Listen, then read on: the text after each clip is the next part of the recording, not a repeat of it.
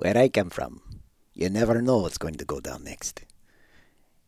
In one moment, you could be having lunch with your family, and in the next, bullets are flying everywhere. You're ducking under the table, and you don't know when any of it happened.